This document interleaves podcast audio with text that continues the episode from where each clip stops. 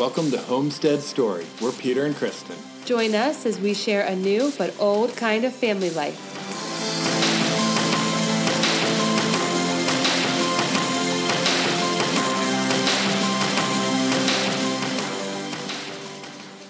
Hello, everyone. This is Peter and Kristen coming to you from our Maryland homestead. Hello, everyone. Okay, so last time we talked about butchering our chickens and turkeys, and since then we cooked up one of our three turkeys. And we said we were going to be honest about what it was like, What it tasted what like. Mm-hmm. it tasted like. It was incredible.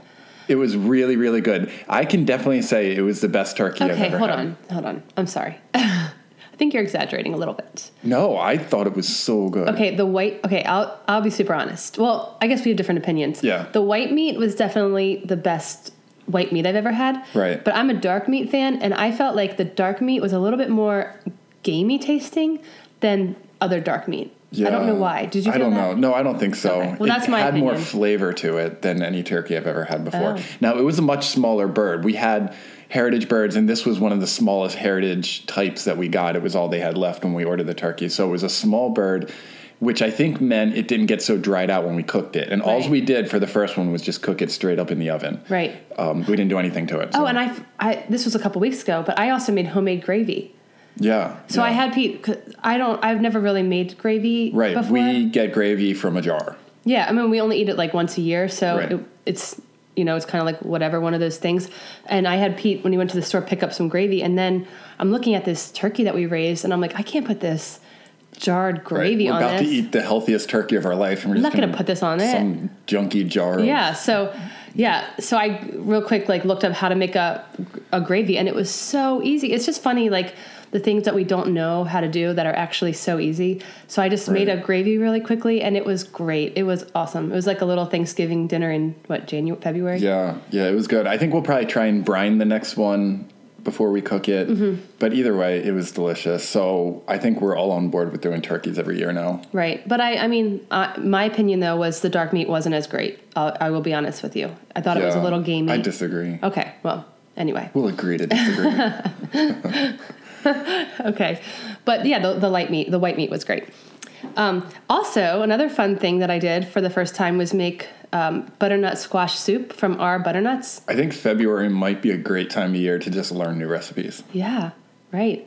So much fun. So Pete made butternut. You tried to make butternut soup. I've made it here and there for the last few years since I've been growing butternut squash, and it's not worked out. Well, Peter is a really good. Peter is a really great cook, but he does not like to follow recipes, and Yeah. so sometimes we have some tension over that well, because I'm sometimes like, it's amazing, and then Yes. other times it's. but I'm like, if you had just followed a recipe, this could have been so great. But then again, a lot of times you make things that are amazing Yeah. from not following a recipe. But you made butternut squash soup, and I guess you didn't use a bone broth, or you didn't use enough of it, so it was like eating baby food essentially. So Kristen lets me just make up recipes when we're here at home, but then when we have company over, she gets a little bit nervous that I'll be making something terrible for the company. Serve So, this to people. so the rule is if I'm making it for other people, I have to follow a recipe, which I, He does not like that. passively aggressively resist. Right. That, yeah. So your butternut squash soup tasted like baby food. So I think it just wasn't something I kind of gave up on it. I didn't know how good it could be. yeah, so anyway, we have all these butternuts so left over from last growing season, which is amazing. It is amazing to still have fresh produce that you grew months ago. And that's one thing I didn't when I when I didn't understand about gardening or homesteading, I kind of thought, what's the big deal? So you get some produce for a month and then you have to buy everything else. I didn't realize how things could store so easily. So we have a ton of butternut squashes that we picked last what, August, September? right. For whatever September. reason, the butternut squash is also a very hardy squash vine. It's a, Uh-huh. it's terrific, and it for us it's been very disease resistant, and it's put out a ton of squashes. Right. So, it's a winner as far as growing it. I mean, it's just amazing. You take a, a little seed and you put it in the dirt, and then you have all these butternuts that last you through the winter. So I had a bunch um, in my basement, and I have them on display, really pretty. I have these little farm crates with all these like butternut squashes in them, and so I decided I was gonna, you know, try to make butternut squash soup. So I went to a friend's house and I told her I was like, I'm gonna. How do you make butternut squash soup? I have one recipe, but it seems kind of bland. How do you do it? And she's like a big avid I don't know, soup maker or something. I don't know. She was really excited about it. So she kind of quickly jotted down a recipe for me that I won't be able to repeat to you. I'm sorry. It was kind of like from her mind to my mind. But you know, you bake apples. You take the skin, uh, the skin and the core out of apples and cut them up, and you bake apples and carrots and onions and then you take your squash, and it's really simple. You just cut the butternut squash in half, and then you scoop out the seeds, and then you bake that. So you bake all those vegetables together at about, I did it about Chickens 375. love squash seeds, by the way. Oh yeah, save all the seeds for the chickens. But I baked the squashes and then the, the carrots and the apples and everything for in the oven till everything was soft. And then you scoop out all the all the squash. You can peel the skin. I just didn't feel like doing that. I just scooped it out. It's real soft. You put it in a big pot and then you put it in with the apples and the carrots and the onions and then you add a lot. So a this lot. was the step where when I had made it in years past, it was like I'm only going to make this once or twice a year because it's such it's so hard, and that's because then I was I was taking all of that and putting it in a blender. okay, so And it was terrible. Like it was that blender effect where it doesn't really mix; it's just mixing at the bottom, and it's all stuck at the top, and it, it took forever. Right. So this was where I have a shout out to my best friend. She kind of like changed the course of my soup making life. So we're sitting in her house Dun, and dun, dun. and well, I'm telling her I'm going to make this soup, and it's funny. We've been best friends from, since high school, and it just hit me. We used to like laugh about someday we'll be old and talk about like soup recipes, and we were like sitting around talking made it. You're there. soup Yeah. recipes. Yeah. So anyway, we didn't know we'd be homesteading together recipes, Yeah. but anyway, so she was like, "You have to use my hand blender." And I was like, no, I, I'm like, a, again, I've, I've said this before, I'm a min- minimalist kitchen gadget person. I was like, well, I'll just put it in the blender, it's fine. And she's like, no, you have to try my hand blender. You do not want to be sitting there pouring hot stuff into a blender. You got to try it. And so I took her hand blender, and it's so you put everything in the pot, nice and hot. You take this hand blender and you just stir it around in the pot. Right. So hand blender, then it has a little guard at the end, and then the blade. It's got a small blade within that guard, and you just you, you put it in a pot, and It was amazing. It changed Yeah. the course of the future of cooking butternut squash soup. Yeah. I don't have to pour things into a hot blender. You just you're over this big pot and you're just blending it and it blends beautifully and perfectly and it was smooth. And the best part about this butternut squash soup was I took bone broth that we had made from our chickens. right. So, other than squash, the other big ingredient is bone broth. Yes. So it was our squashes, our um, beautiful, healthy broth. I mean, this is just really healthy food. And so you pour the broth in to make it more of a soup and not a baby food consistency. And then you can add spices like nutmeg and salt and pepper and, you know, whatnot.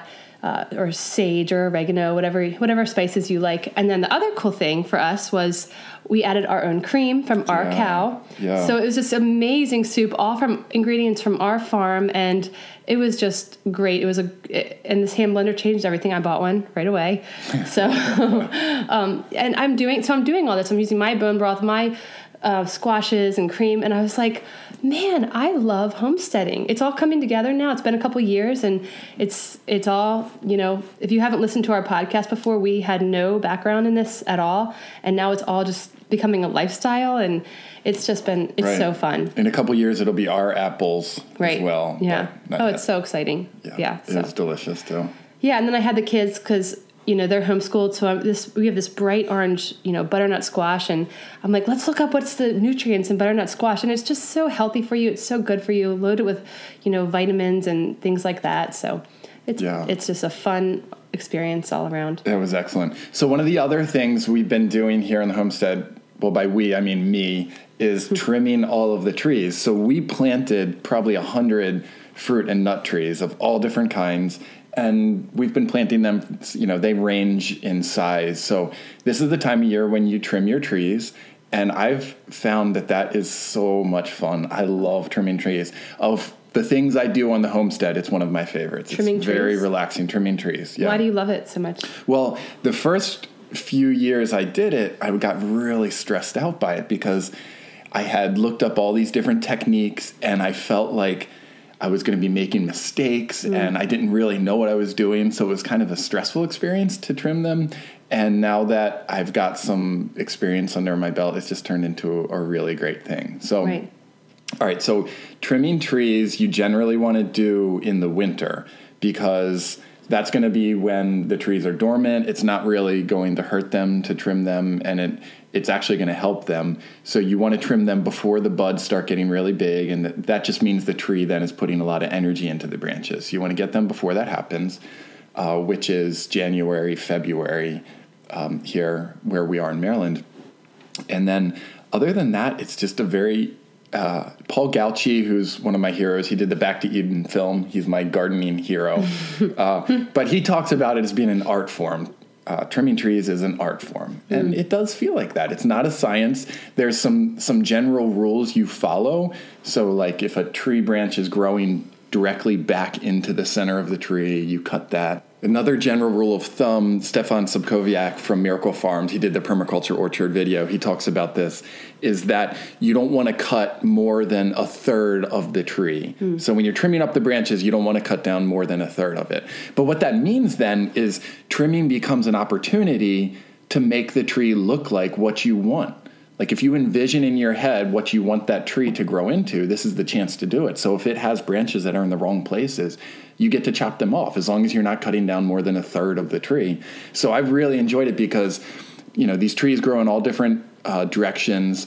And then uh, I just, you know, this is the opportunity to make them look a whole lot better. So yeah, it's really kind of cool. It's neat because, well, it's March 3rd right now, but even back in February, we were getting outside and you're starting to see little plants coming out. And yeah.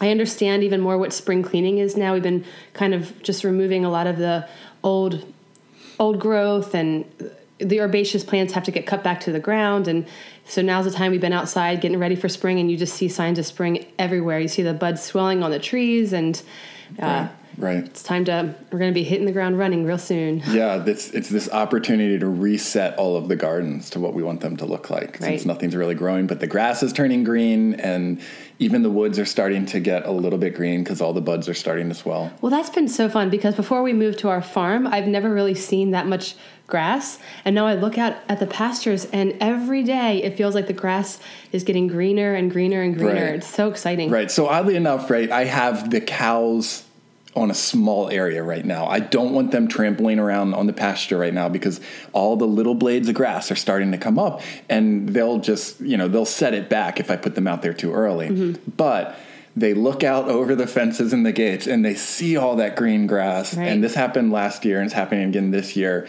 our cow Carmela just starts to get mad at me.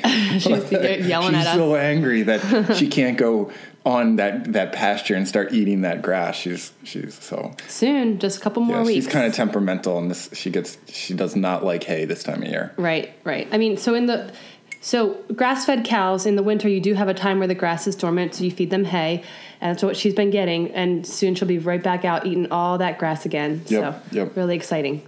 So, we have been so amazed and blessed by how many people listen to this podcast who are not Catholic, who are from all different kind of faith backgrounds, but um, homesteading has really attracted you to this podcast. Yeah, and we get some good feedback on that too. is that in general, I think a lot of listeners, even if they're not Christian or not Catholic, they appreciate hearing this conversation and maybe learning a little bit more about Christians and Catholics. Right. So today we are going to get Catholic yeah. have some have some real Catholic discussion. Yeah, well, especially early on, we did a number of podcasts that were a little bit more focused on the philosophical and the intellectual reasons why we're homesteading. Right. And we have some more ideas to add into that now, and I, I think it's a lot of fun. Right. So yeah, we if you're not Catholic, we just invite you to just sit in on this discussion, and it's really important for the the whole world. Really. Yeah, it really so. is. Yeah. All right. So one of the things that happens in America, in, in the United States, I think this is true in a lot of uh, more developed countries, but it's it's really true here, is that our political system is divided into what they call two parties, and it's the Republicans and the Democrats, and that represents almost all the politicians that are elected. And the other way people describe that is liberal versus conservative. Mm. So there's this entire political system where you really get to choose one of two things. Mm-hmm. You're either choosing a Democrat or a Republican, and then a lot of the the news cycles, especially, start being completely focused in and around this this political system. So mm-hmm. you're always choosing one of two things. You're either Republican or Democrat, and then what the other side wants to do is they want to win. Mm-hmm. So a lot of times that's done through identity politics and characterizing the other side as being evil and bad. So what you do when you want to win is you don't try and make really good points about your whatever topic you're talking about and really develop that and then maybe find some common ground. What you do is you talk about the other side as being evil. This person's terrible. They're right wing, they're left wing, they're you're always describing the other side as as being this this far you know this this totally outside the box crazy group mm-hmm. um, and then you say ultra conservative or ultra liberal and you're really just trying to characterize the other side as bad and so much of what happens in when we talk about values and morality and politics and religion and everything else finds itself getting grouped into that. And so what we've seen in our life is that that can happen within specific groups and the one that we're part of the Catholic Church when you say well that's a liberal Catholic well that's a conservative Catholic mm-hmm. and you feel like you have to pick one of two sides mm-hmm. and then once you pick that side you have to agree with everything that that side believes in mm-hmm. so if I say I'm a, a liberal, that means I have to agree with the parts I like about being a liberal, but then I have to also agree with all the other stuff too. Or if I'm a conservative, I have to agree with the conservative, the Republican side on everything. And hmm. What we have come to do in our life and realize is that that's not something we actually need to do as Catholics. As Catholics. Right. And as free thinking people, that we can step outside of that fight, that mm-hmm. big battle that's going on where one side's trying to defeat the other one. Mm-hmm. We don't really need to be a part of it. Well, that's one of the beautiful things about being Catholic. The Catholic Church is you don't have to choose between the what the world is offering you. I mean, the world around us is offering us, you know, Republican or Democrat, liberal or conservative, and the Catholic Church says, "Hey, no, there's you know a third option." And right. I feel like that's what Jesus did too. Right. Um, now we still vote and we still take part in the system to a certain extent, but mm-hmm. um, let me describe it a little bit more. So if I am a conservative conservative Catholic or a Republican, a lot of times as a Christian or as a Catholic, one of the biggest reasons for that is I look at the Republican Party, I look at the conservative viewpoint, and I see, well, they're pro life. And if I'm a Catholic, I say, what's more vulnerable than a human baby? I mean, human babies need to be protected, and that's a very long-standing, solid teaching of the church. And I want to, I want to be there for the most vulnerable of human beings. So, uh, if you believe that, if you believe that a, a, baby is a human and that life begins at conception, then then they look at the issue of abortion. You say, that's horrible, that's terrible. I can't, I could never agree with that. Therefore, I'm a Republican, I'm a conservative. And so they, they go towards that side.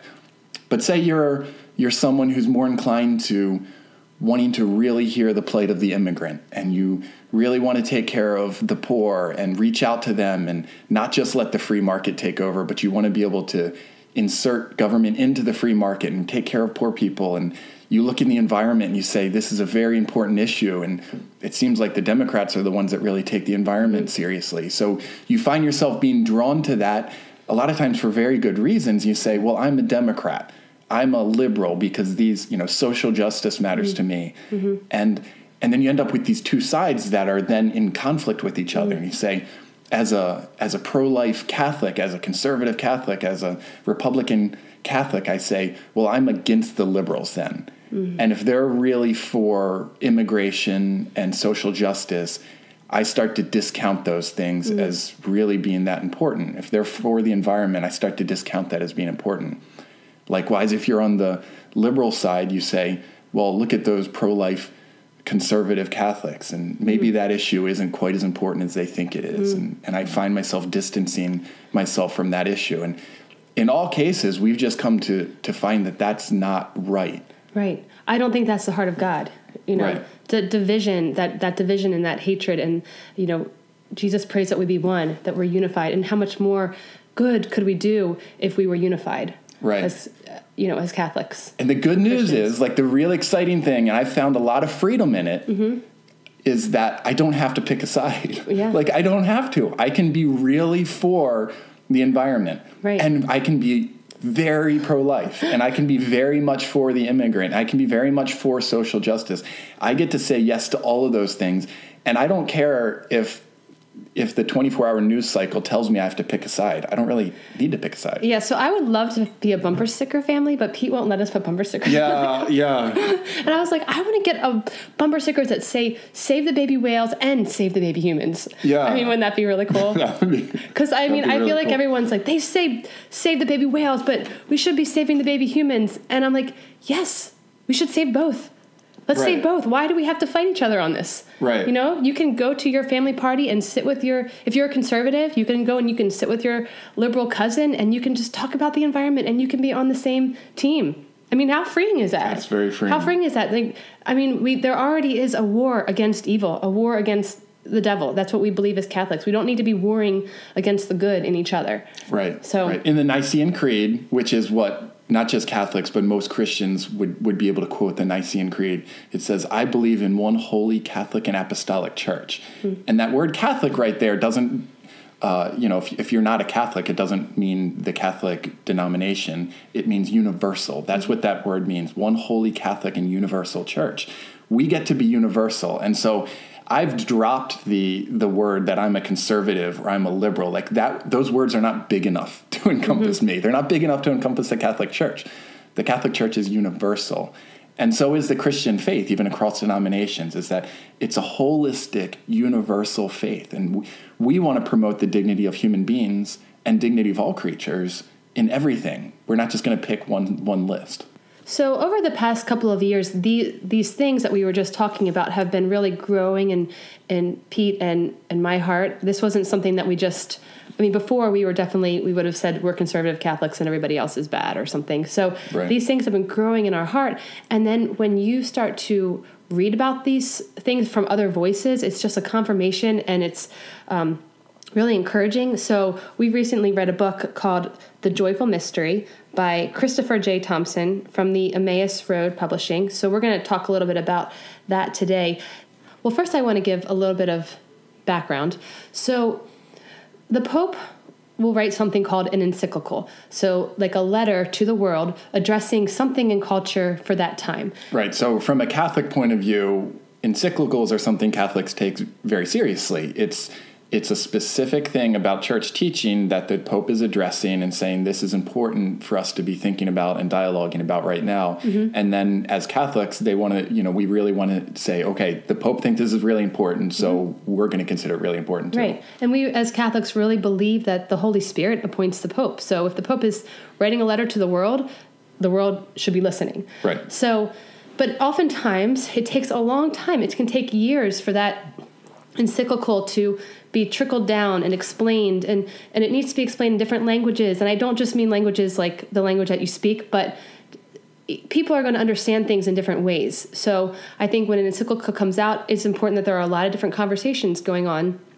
a lot of different dialogue about that encyclical because it often means a change in culture and that's going to take time. That does, that that's going to take time and conversations and okay how do we do this? Right. So when the catholic church says something and this is all christian faiths is that we believe that you should be following your conscience as a person that you're not just supposed to blindly go where you have to go. God gave us free will and the church wants to respect that.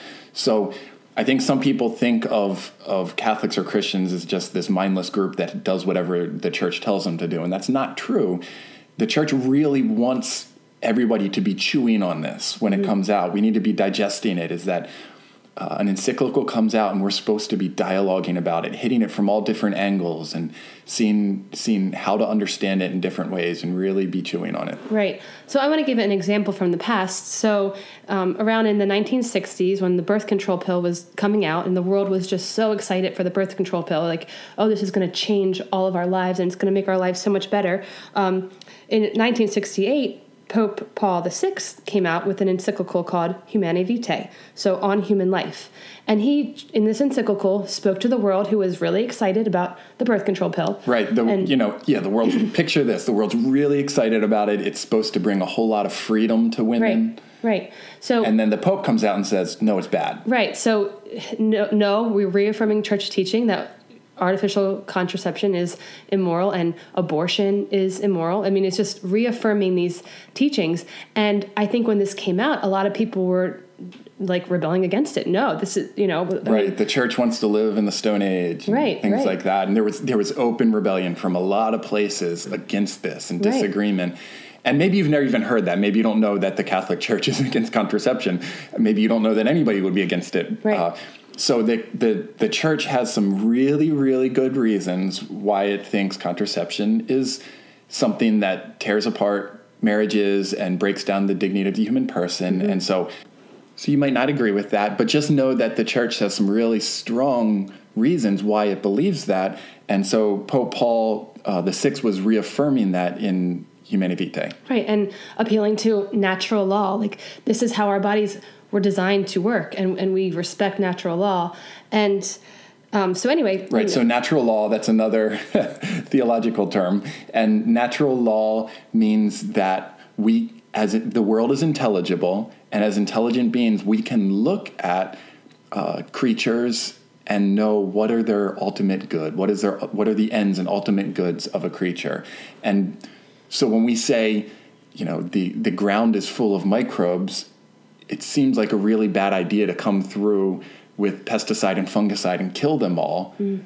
That's actually appealing to natural law. There's something about that that mm. seems really, really wrong. Like this is breaking the way it should be. Mm-hmm. And so I might not know anything more than that as a scientist, uh, or if, if I'm not a scientist or I don't have any inclination to, but it seems bad. Like pouring poison on the ground seems bad. And then we can go into a lot greater depth about what are the actual actual consequences of doing that. Right. So again, in this case, it's uh, a woman has fertility, so does a man, and breaking that fertility through contraception or sterilization is bad. It's breaking what is natural. So if I break my leg, the doctor fixes it. There's very few things in the medical world where we're intentionally breaking them, and that's what contraception and sterilization are doing. Something that is otherwise functioning well, we're now breaking it. Right. Now there is so much to this and this is not a we're not doing a podcast right now on contraception. I mean this Right. this goes so deep and there's uh, there there's so much to to the dignity of marriage and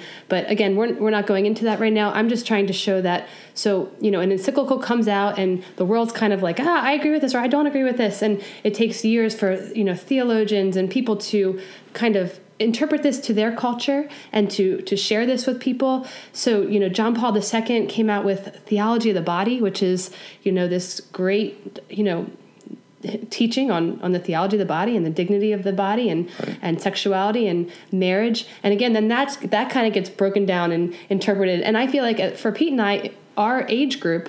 I mean, we have so many resources to explain to us Humanae Vitae and theology of the body that we just get it. Like it is clear to us, and Right. it was really easy for us to decide that we were not going to use artificial contraception in our marriage, and it's been so good for our marriage. Right. Um, to everyone who disagreed with Humanae Vitae when it first came out, it would have been a lot easier for them if they had John Paul, St. John Paul II's Theology of the Body, because he goes into incredible amount of detail Right. about explaining why those conclusions are what they are. Right. So that was for for that time, and and we are just benefiting so much from it in our day to day in our marriage now. And I, I say that as kind of a example because now we're going to bring that over to Laudato Si, Pope Francis, his encyclical, and you know his encyclical was addressing some important things for our time, which is the we are just degrading the environment as fast as we can. We have no um, we have very little respect for um, this, the dignity of creation and for the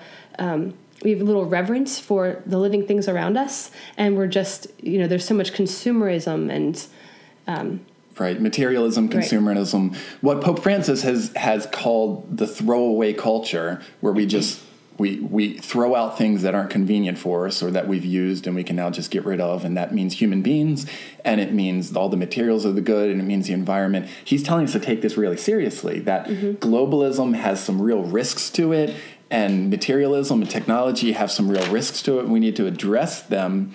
And he's also using natural law, the same way Pope Paul did for Humanae Vitae. St. Francis is also do- St. Francis. Pope Francis is also doing in Laudato Si. He's he's talking about natural law and and doing a lot of things that are breaking it. Right, right. So, this book, The Joyful Mystery, is a great one of the great voices, one of the fir- maybe one of the first voices that is helping us to understand the importance of Laudato Si, break it down for us in our culture. What does this look like?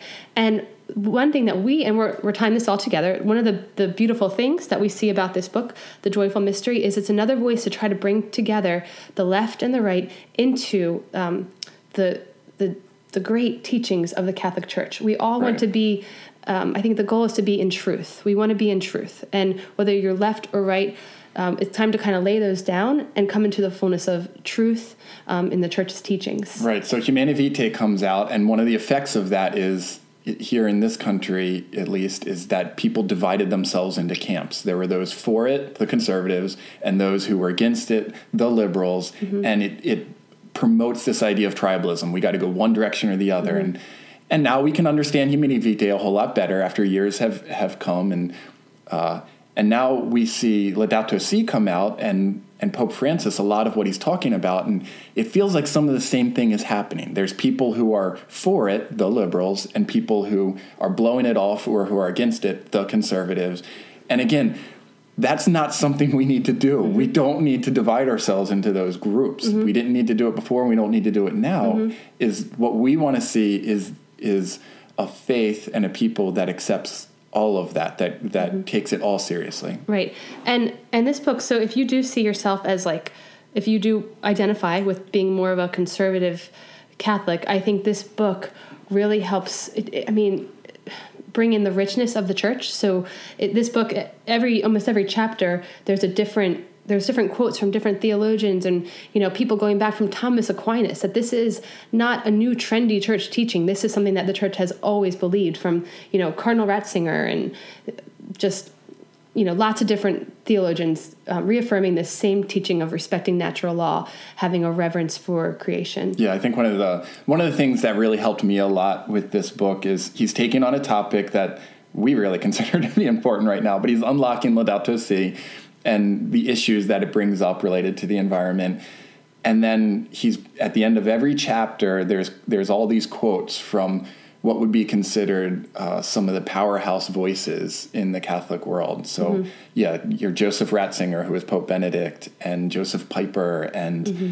and uh, Pope Francis, and then uh, Thomas Aquinas. There's a lot of I don't I'm not I can't just read Thomas Aquinas, uh-huh. you know, but he's got some really solid paragraphs from Thomas Aquinas in there that are helpful to me. Right. And isn't your buddy your best buddy Bishop Barron. He's yeah, your hero. Yeah. Bishop Robert Barron's kind of like a hero of mine, and um, he's very much into Thomas Aquinas. So I've I've been enjoying getting to know Thomas Aquinas lately. Yes. So um, yeah. The, so the book the book is great. I will say one thing about the book. If you are um, if you we have a lot of people here who are not familiar with Catholic theology, this book is really um, written with that kind of mind. So the language might not be familiar to you. It's I, I really recommend this book for people who might see themselves as a more like theological, maybe Thomas Aquinas types who just um, love Catholic theology. This would be a great book for like a Catholic theology class um, and discussion. It's and and it appeals to that. I think we need to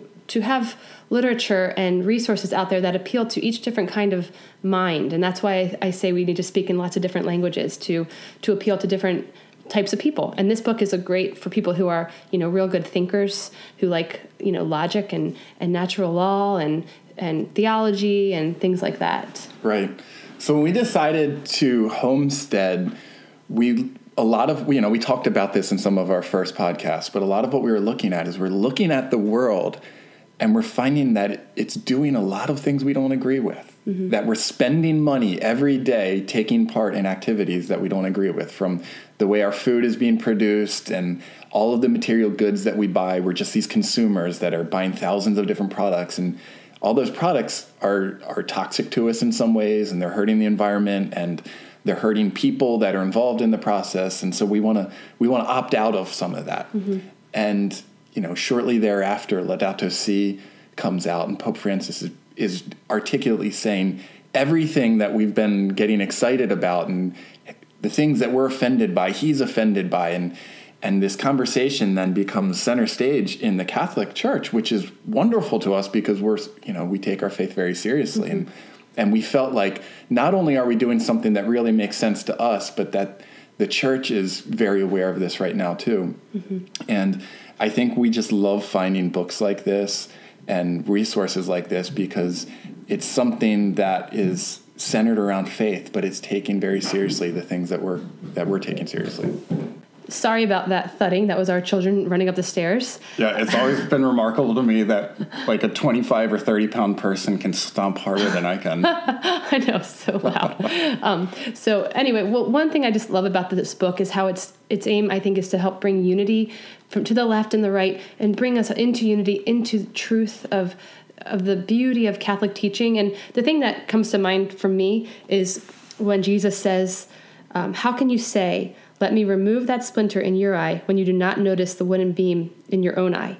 Remove the wooden beam from your own eye first, then you can see clearly to remove the splinter in your brother's eye. And I, I think we all need to kind of look at ourselves and where am I not in truth? And and am I making those difficult decisions to live out truth? So with these encyclicals does come action on our part. So it's not just this like, oh, that's a great idea. Yeah, the environment's beautiful, protect the environment. There are it, it does require action. It does require maybe different choices in how we spend our money.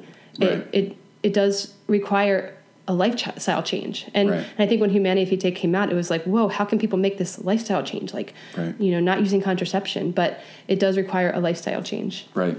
I have this memory of being younger, probably in high school or college, and seeing that there was some kind of large scale development taking place in California, I think, and the environmentalists, quote unquote, were getting in the way because it was the habitat of of like the spotted owl or something, some some little owl, and I remember like mocking that and being very like writing it off, being like, why would we let some stupid little owl get in the way of development?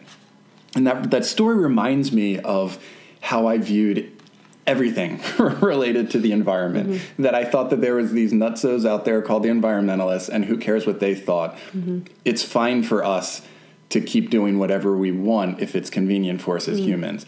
And mm-hmm. so that has been called to question for me quite a bit mm-hmm. over the last several years as I've seen the impact of what humans are doing. Uh, here's another quote from the book. He says, Students and peers alike seem to succumb over the years to what some have called a nature deficit disorder, as if the issues of the environment and ecology were somehow not proper material for serious Catholics to consider, and that to take the environment too seriously showed a lack of formation or decorum, a faint and fawning sentimentality over things that ought not to occupy us. But such a detour from nature, however, is catastrophic for Catholic culture and ends up placing us in a rather alien position vis a vis the cosmos, which is our home. And I think where it hits me is that I could just write all of that stuff off. But at the end of the day, I'm spending thousands of dollars a year on stuff, on materials and foods and goods that I'm buying. And I'm taking part in technology and entertainment that has a huge consequence to this world. So I can just write it off. Meanwhile, I'm taking part of it every single day, and I need to take those those things a little more seriously. Am I doing something that's hurting another person? Am I doing something that is needlessly hurting the earth or breaking natural law? Mm-hmm. Right. Yeah. And I, I think another thing that this book does for Catholics is to remind us that it, the church is asking us to help lead this effort in, in protecting the environment and bringing back a reverence and a respect for the environment. This is a Catholic issue. Right. And I, I think that's what this book is reminding us. And it can be very controversial to someone who understands, say, a certain issue of the environment, of ecology, and they say, look, we're destroying this ecology somewhere, and these tenant farmers are being walked all over by a big corporation, it's very controversial then if the Catholic says, that's not that big an issue. I don't really care. Mm-hmm. I'm just going to keep buying those products anyway because it's convenient for me. Mm-hmm. And then that, that person looks at the Catholic and says, I don't know what kind of faith that is if they think something this big isn't a big deal. And so, like Kristen says, I think as Catholics, we need to be out in the forefront of this conversation and, and trying to walk the walk. You know, mm-hmm. if we if we see something bad, no matter what it is in this world, you know, we stand against it and mm-hmm. we we choose not to participate in it. Mm-hmm. Yeah, God's heart is for justice, and that should be our heart too. Justice and goodness and beauty. Um, so I'm going to end with a quote from the book um, on what Catholics are called to do. Catholics are called to value the goodness of God's creation, both intrinsically and instrumentally. Catholics are called to aesthetically appreciate the beauty of God's creation. Catholics are called to give reverence to the sacramental earth and universe because they manifest God's presence and character. Catholics are called to respect the various ways in which the diverse constituents of earth praise God according to their natures. Catholics are called to cooperate with other species and systems to sustain the integrity of our planet. Catholics are called to be companions with other species within the dynamic web of life. Catholics are called to use other constituents of earth with restraint and gratitude to God. Catholics are called to live morally virtuous lives in relation to one another and to what to other species and systems know now and in the future. Catholics are called to love God's creation, especially the earth. Furthermore, Catholics are called to see themselves within an all inclusive context of other species, ecosystems, earth, and the entirety of the universe as called forth to completion by God. Valuing, valuing appreciating, revering, respecting, cooperating, acting companion, companionably, using with constraint and gratitude to God, living virtuously, and loving creation are characteristics that Catholics can develop in themselves and nurture in others. And that's a quote from James Schaefer. The book has a lot of great quotes, so we definitely recommend it, especially to those of you who have a great theological mind. Yeah. Yeah, a lot of the book is just pulling together resources that are really terrific, so I appreciate that. Yeah.